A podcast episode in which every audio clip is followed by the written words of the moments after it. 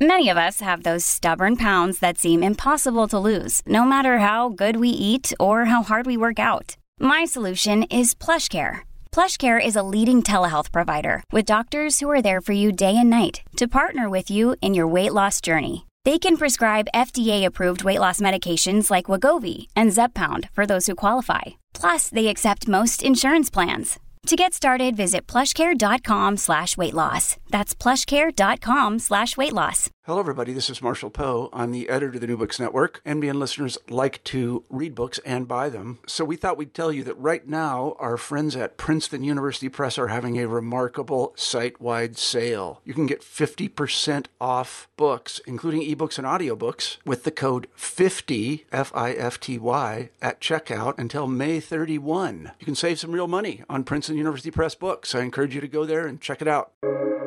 Welcome to the New Books Network. Welcome to the New Books Network. I'm Stephen Pimpare, a host of the Public Policy Channel, and today we're joined by Greg Colburn, who is co author with Clayton Aldern of Homelessness is a Housing Problem How Structural Factors Explain U.S. Patterns, new from the University of California Press. Greg, welcome. Thanks for joining us today. Thanks, Stephen. Great to be here. Uh, so, if you would start us off, tell us a little bit about you and who you are and what you do and how it is you came to write this book. Thank you. Well, I am uh, I'm an assistant professor in the Department of Real Estate at the University of Washington in Seattle, and I'm a second career academic. My first career was in finance. I spent a lot of time in the markets, and then went back and got my PhD in public policy with a focus on housing policy, and uh, and then was fortunate enough to to land the position uh, here at UW. And given the acute housing uh, crisis that we have in this region, um, I've spent a lot of time in the community uh, working on issues related to housing affordability and homelessness. And so that's how I spend a lot of my time, uh, in addition to teaching courses related to housing policy and urban economics and some topics like that. Um, so so in some ways, right, your your your the title of the book is itself the spoiler, right? That's exactly uh, and that that you're clearly going to make the argument to us that as we try to make sense of homelessness in the United States uh, and variation from place to place, that that where we ought to be paying most of our attention is housing.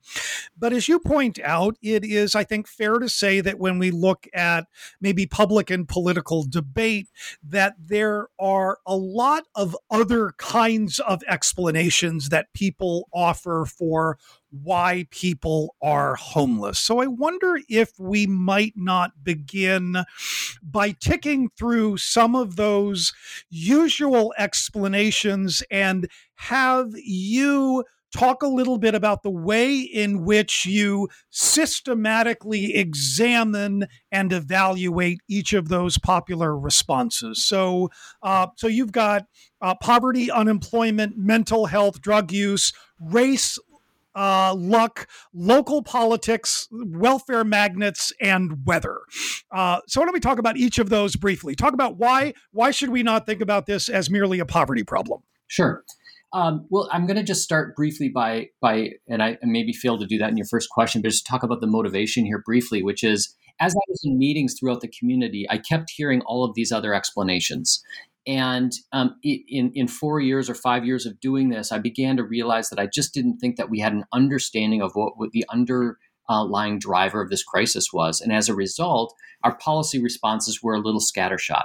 And so the the, the causes or explanations that you just outlined are, are you know among the many that I've heard over and over in, in these meetings. And that that happens with policymakers, it happens with uh, philanthropists, it happens with just people in my social circle who happen to care about what's going on in Seattle. And so um, both Clayton and I felt strongly that we wanted to make sure that we addressed each of these issues um, in, in in some detail because they are very persistent and and and somewhat um, intuitive explanations for the crisis. And so, if we start with poverty, um, I, neither Clayton nor I would ever argue that poverty isn't a isn't a, a, a cause of homelessness. And what you'll see in the book, and, and as you as I'm sure you saw as as you read um, the draft, um, explanations at the individual level sometimes differ from explanations at the ecological level or at the community level.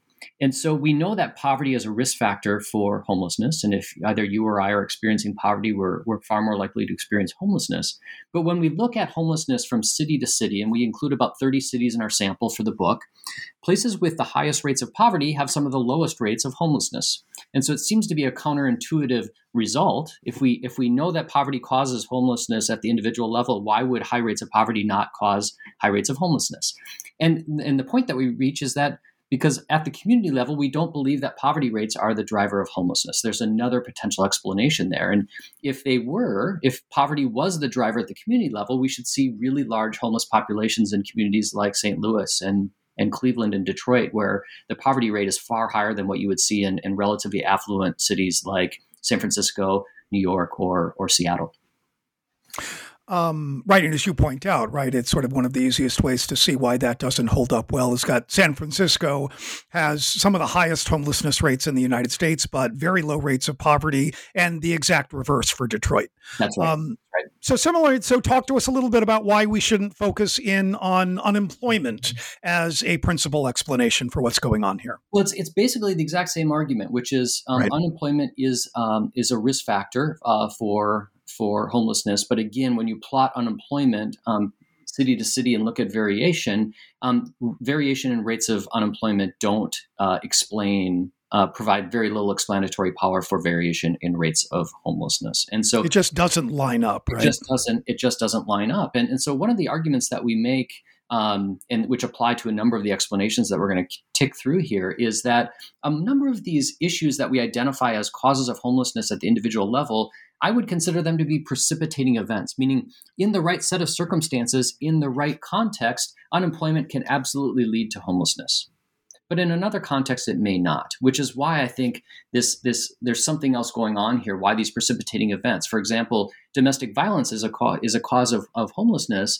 Um, but uh, if a if a wealthy person experiences domestic violence, he or she might leave that situation and find more stable housing, safer housing, and it doesn't lead to homelessness. But for the wrong person in the right cir- in the wrong circumstance, such an event, a precipitating event like uh, domestic violence, might produce that outcome. And so, when we focus on these individual factors, we lose sight of what is going on at, at the more macro level, and, and that's this uh, the, the, the, the housing costs that, that we talk about. But we can continue on on, on these individual factors to, to highlight that uh, point even. Um, yeah, let's just, just move through because, and, and I think the next one's mental health and drug use. I think probably fair to say that in sort of the the public conception, these are the ones that tend to uh, uh, land on the top of people's list. And I wonder if this might be a place to talk a little bit about listeners who may not be aware of when we talk about homelessness.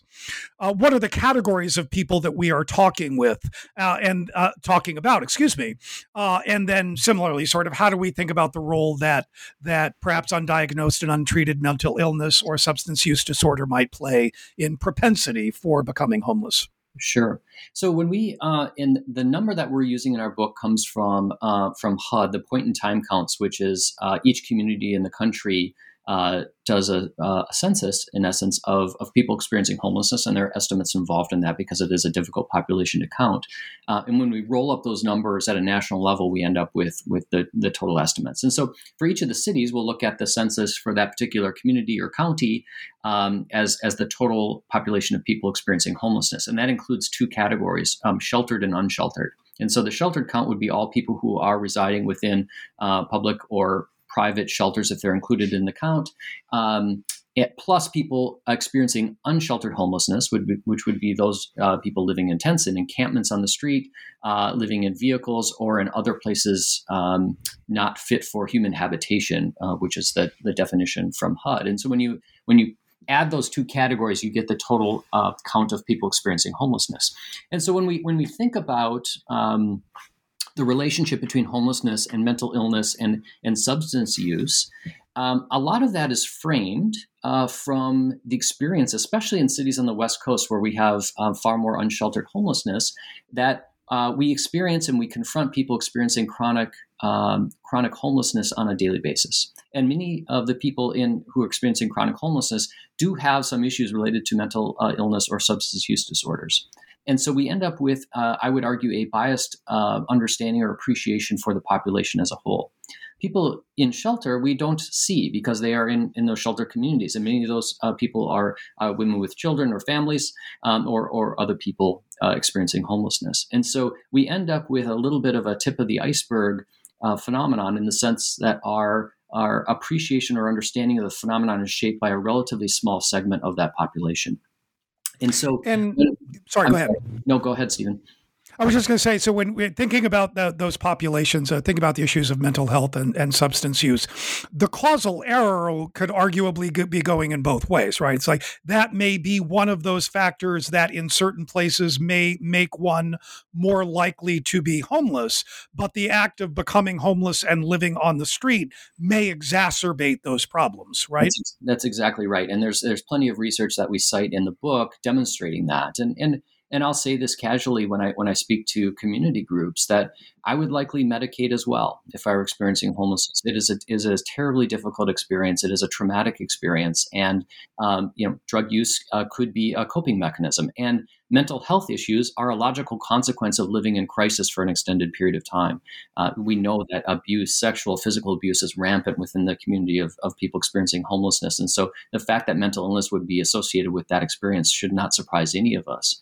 And so when, when I tell people that I, I, I fundamentally don't believe that this is a, a drug or mental um, illness problem, a lot of people raise their eyebrows and, and, and simply say, I, I don't believe it. And so what we did in the book is um, we gathered data at the state level. Um, and so this is the one part where we deviate from our cities because the national data is, is better at the state level.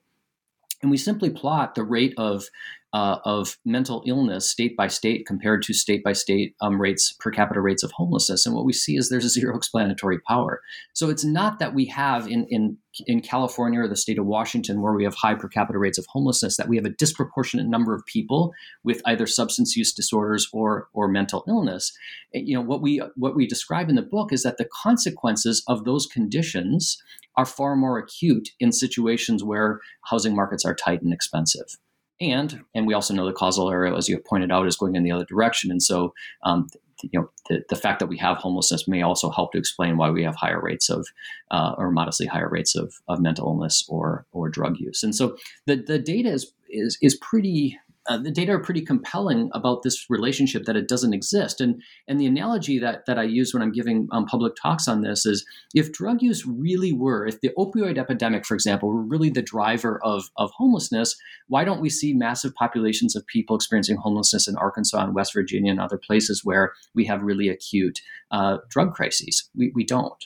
Um, and so, um, you know, as we say in in the book, something else must be going on.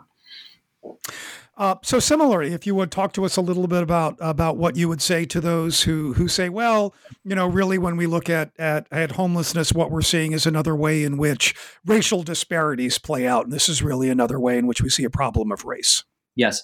Well, there is little doubt that there are a huge, uh, dis- there disproportionate. Um, there's huge disproportionality in the population of people experiencing um, homelessness, and so black, uh, and indigenous uh, individuals and families are far more likely to experience homelessness, and um, and so that is is an absolutely important part of any discussion about.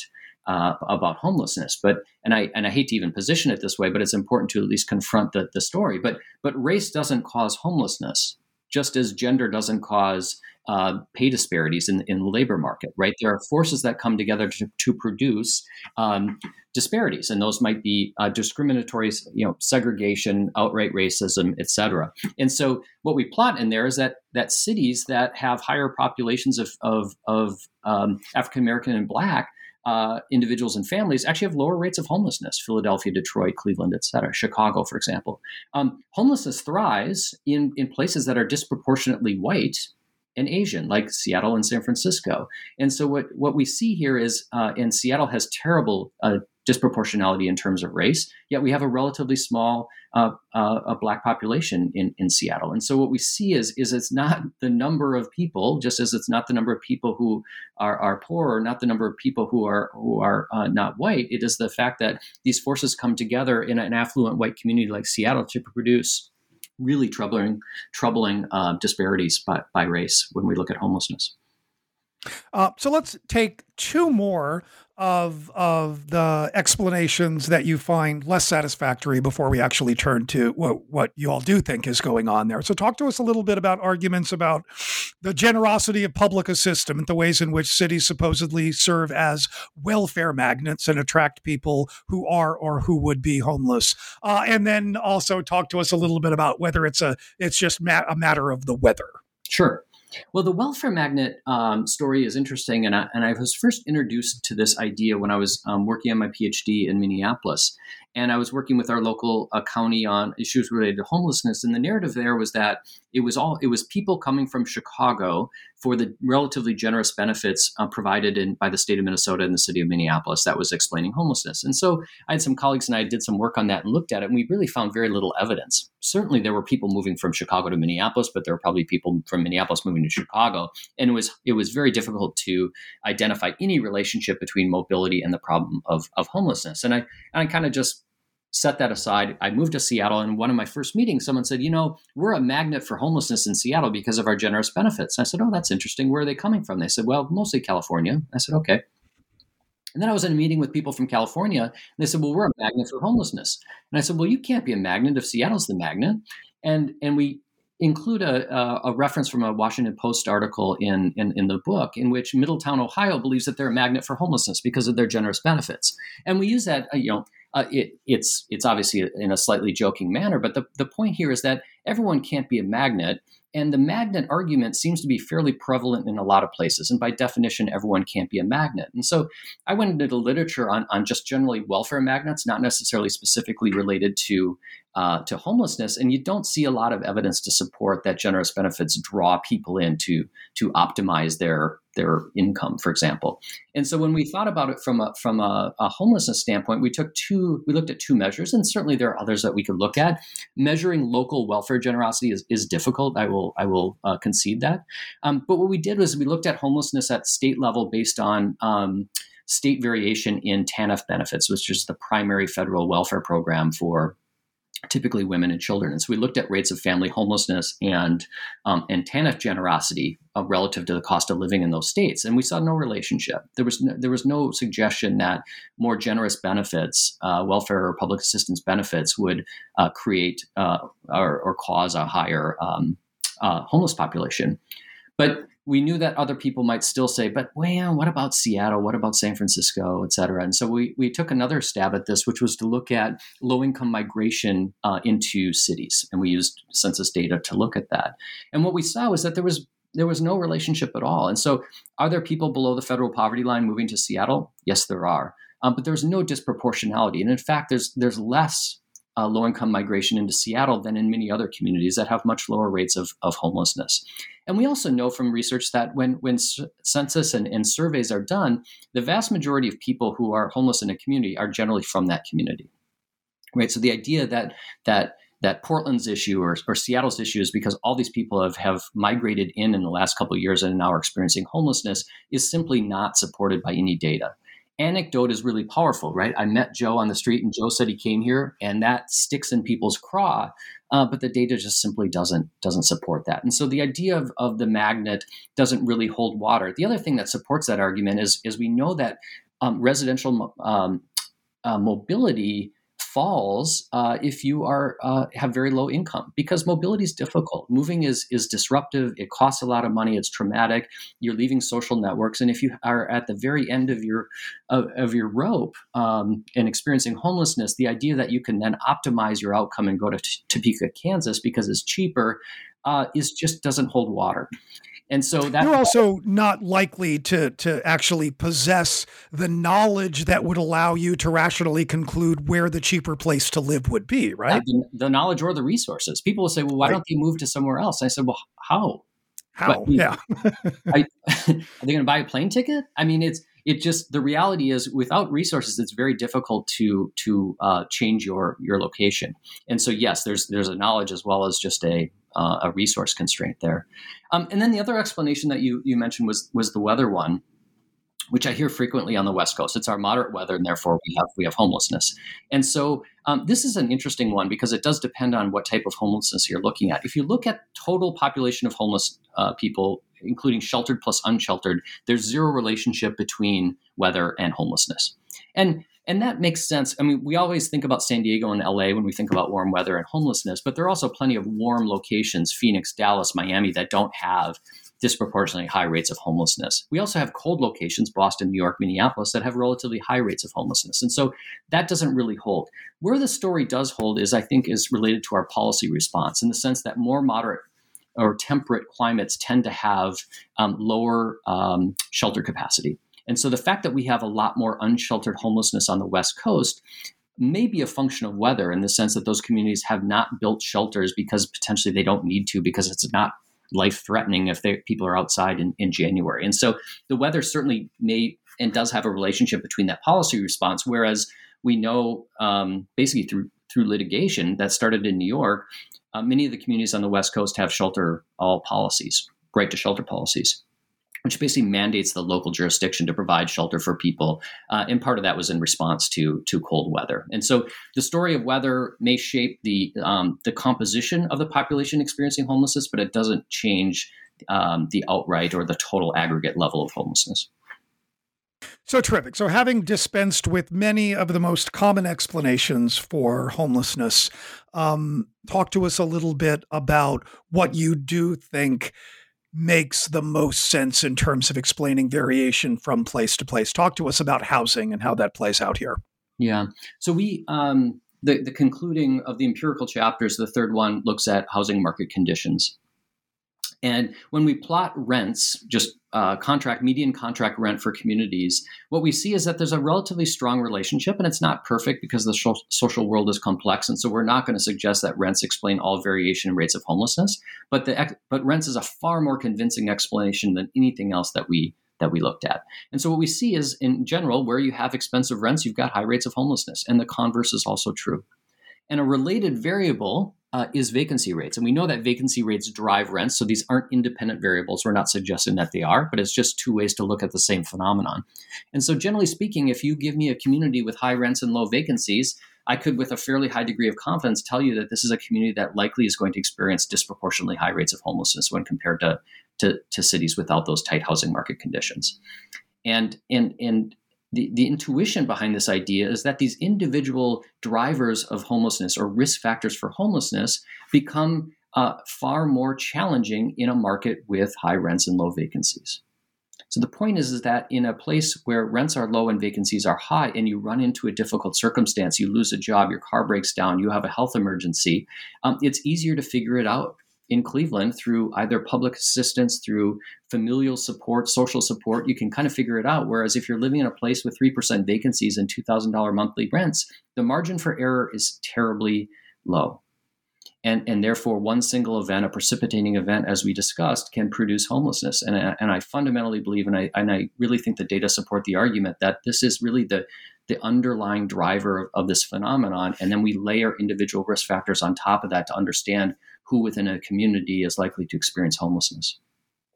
Um, I, I, mean, I think that's just a lot. I mean, it, it, this is not news to you, but we've we've for literally hundreds of years, right, been sort of competing against between sort of individual and structural level explanations, behavioral and institutional explanations of why people are poor and why people are homeless. And I think this sort of does a lovely way of of of altering our thinking to suggest that the exact same person facing the exact same challenges with income with illness with a broken down car can have radically different outcomes simply depending on where they live and what the local housing conditions are right? That's exactly right.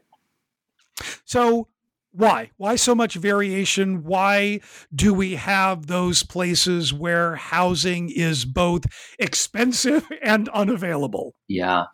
And this is, uh, you know, this is a fascinating, uh, you know, for, for students of urban economics, this is um, this is the part of the book that will be that will, um, I guess, be of interest to you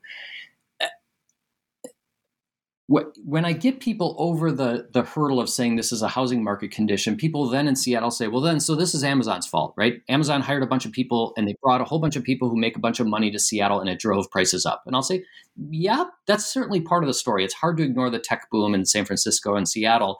Um, in, in terms of the housing market. But what's interesting when we plot population growth uh, against homelessness in our sample, which covers uh, 12 years from when we counted, started counting in 2007 to 2019, there's no relationship between population growth and and homelessness, which is probably the most surprising statistic when I sat down yep. to, to, crunch these numbers. That one I, I had to run it a couple times because I, th- I thought I'd made a mistake. But once I dove into the cities, what I saw was that the Sun Belt has a lot of rapidly growing cities. Cities are or community, I should say communities, because some of them are some of them are counties um, but are growing at rates similar to what we're seeing in Seattle. So Charlotte, North Carolina is a good example. Mecklenburg County is growing as fast or just as, if not faster, than Seattle over the last 12 years. But they have vacancy rates and rents that look very different. And so, what, what's going on? Certainly, they started potentially in a different place in 2007. But what we see is that the housing response, the housing supply response, differs uh, based on uh, housing supply elasticity, which is a fundamental concept in, in economics. And so, what we see is that there are places where they accommodate growth by building a whole bunch more housing, and they might do that through sprawl or through relaxed regulations, which is a topic for another day. That may or may not be good. We could argue both sides of that. But we do know that in places with challenging topography like San Francisco, mountains and water, and with very strict regulatory environments where it's difficult to, to construct or develop housing, what we see is that housing supply lags uh, demand. And so we have huge demand for housing as people move in. We don't construct enough housing. And so what we end up with is really a supply demand mismatch with really, really high prices and low vacancies. And this has continued decade after decade. San Francisco is exhibit A for this, for this challenge. It's incredibly difficult to build housing in San Francisco. And Seattle has actually done a better, far better job than, than San Francisco has, but we still are nowhere near where we need to be. And so we end up with um, a huge dislocation in the market, which produces these these kind of obscene um, housing prices. And and what I say to people is that the same housing crisis that's making it difficult for you to find a house, or it's making it difficult for a third grade teacher in the Seattle public school system to find a home within an hour of where he or she works, is the exact same crisis that's producing homelessness. It's just a different consequence based on where you are, kind of in the income distribution. And so for communities like like ours, we have to take a long, hard look at how are we going to respond to continued population growth. And, and if the answer is not, we need to figure out how to house all of these folks. Um, we are going to continue to live with with these really dire outcomes. Um, one of which is which is uh, homelessness. So, so perfect. Why don't you continue on there and and talk to us a little bit about um, whether there's anything that you think we can do about this, and if there is, what it would look like. Yeah, and so then we start getting into um, you know debates about what's the policy response, local policy response, state and, and national policy responses. And there's levers we can pull at each level, and some of which are are more likely than others. I would say um, one overlay in all this is that um, we have not gotten, and I say we as a nation have not gotten the support from the federal government related to low income housing policy over the last 40 years that we that we've needed. And so uh, you know, one in four to one in five, depending on the statistic that you choose, of people who are eligible for, for housing support from the federal government receive it. And so, unlike food stamps, where if you're eligible, you get it, uh, with housing support, only one in five, it's a lottery. And so, in essence, what's happened is the federal government has devolved or pushed these issues down to state and, and local jurisdictions. And, and housing is terribly expensive. And so, ultimately, um, local uh, governments have had to confront the idea of how do we then respond to a housing crisis without a lot of support from the federal government. Right. And that's and that's difficult, and I think it helps to explain why we have not been as responsive as we could. And so, at the federal government, I think uh, the easiest path to, to greater support is is making housing vouchers, which is the primary um, federal program to support low income households in, in the housing market to make that universal in the sense that everyone who's eligible for a voucher would receive it. And there are a lot of discussions going on right now at a national level about, about doing that. And, and the Biden administration is considering expansion of, of that program, which I think would be really helpful. But that alone is, is, in my opinion, not sufficient, especially in places with really constrained uh, housing supplies. And so for communities in California and and and, and Washington, where, where I happen to live, um, we, there also needs to be an understanding of how do we expand our housing stock, and and some of that is regulatory. I think zoning, and we're hearing a lot of discussion nationally about single family zoning and whether uh, what the impacts of that. I think there's a growing recognition that that that those local policies have been exclusionary and and also have frustrated efforts to respond to population growth. And so the city of Seattle, for example, is 70%, at least the residential parcels are 70% of those are zoned single family. And so, what I say to people if Seattle continues to grow as it is and Amazon and Microsoft keep going, we cannot jam all this new population into 30% of the parcels that are zone multifamily. It's simply the math doesn't work. So, we have to think about um, uh, our land use policy, and that, that will have to change if these cities continue to grow and to accommodate the growth that we have. Um, and and so I think there's there's a regulatory piece, and then and then the other side is is ultimately our cities, uh, especially cities that are becoming global cities and, and, big cities, the built environment simply has to change. And the idea that we can have a relatively um, uh, low level of density in, in, an urban area, it just won't won't work. And so I think what we're going to see, and it's either going to be it'll take a longer time or, or near time, but it'll be a painful process of transition that these cities will, will densify, and they'll they'll have to state and local governments certainly um, can play a bigger role in promoting the production of housing, and either through subsidies on the supply side or or whatever the case may be. And there are any number of tools that can be done there. But ultimately, there needs to be a greater understanding and commitment that the private market has a role to play, which is to to to build more market rate housing. We sorely need it in our community, and so I always cheer developers who want to build more market rate housing. But building market rate housing solely will not solve the the, uh, the the issue of housing precarity. That we need to have greater commitments to the construction of affordable and supportive housing, and some of and a lot of that will need some type of either nonprofit or or public subsidy because the math for the most part simply doesn't work. Uh, when you look at land costs and construction costs in a place like San Francisco, um, trying to build something that where you can charge $500 rent simply doesn't work. And so there, there is a there's a role for the private market and there's a role for the public sector, from the feds all the way down to to local cities, and to ensure that we can construct the housing that we need. And if we don't do that, I just fear we're going to be on this this this trajectory will continue uh, in very troubling ways. You're listening to the Public Policy Channel of the New Books Network, and we've been listening to Gregg Colburn talk about his new book, which is co authored with Clayton Aldern Homelessness is a Housing Problem How Structural Factors Explain U.S. Patterns from the University of California Press. I cannot recommend it highly enough. I think it is, is an absolutely lovely, sort of systematic evaluation of, of, of typical explanations for how we make sense of people being unhoused. Uh, and I think that almost any reader would benefit benefit enormously from it. Uh, and thank you so much for Gregg for Gregg for giving us a little taste of it. Much appreciated. Thanks so much, Stephen. I really appreciate the opportunity.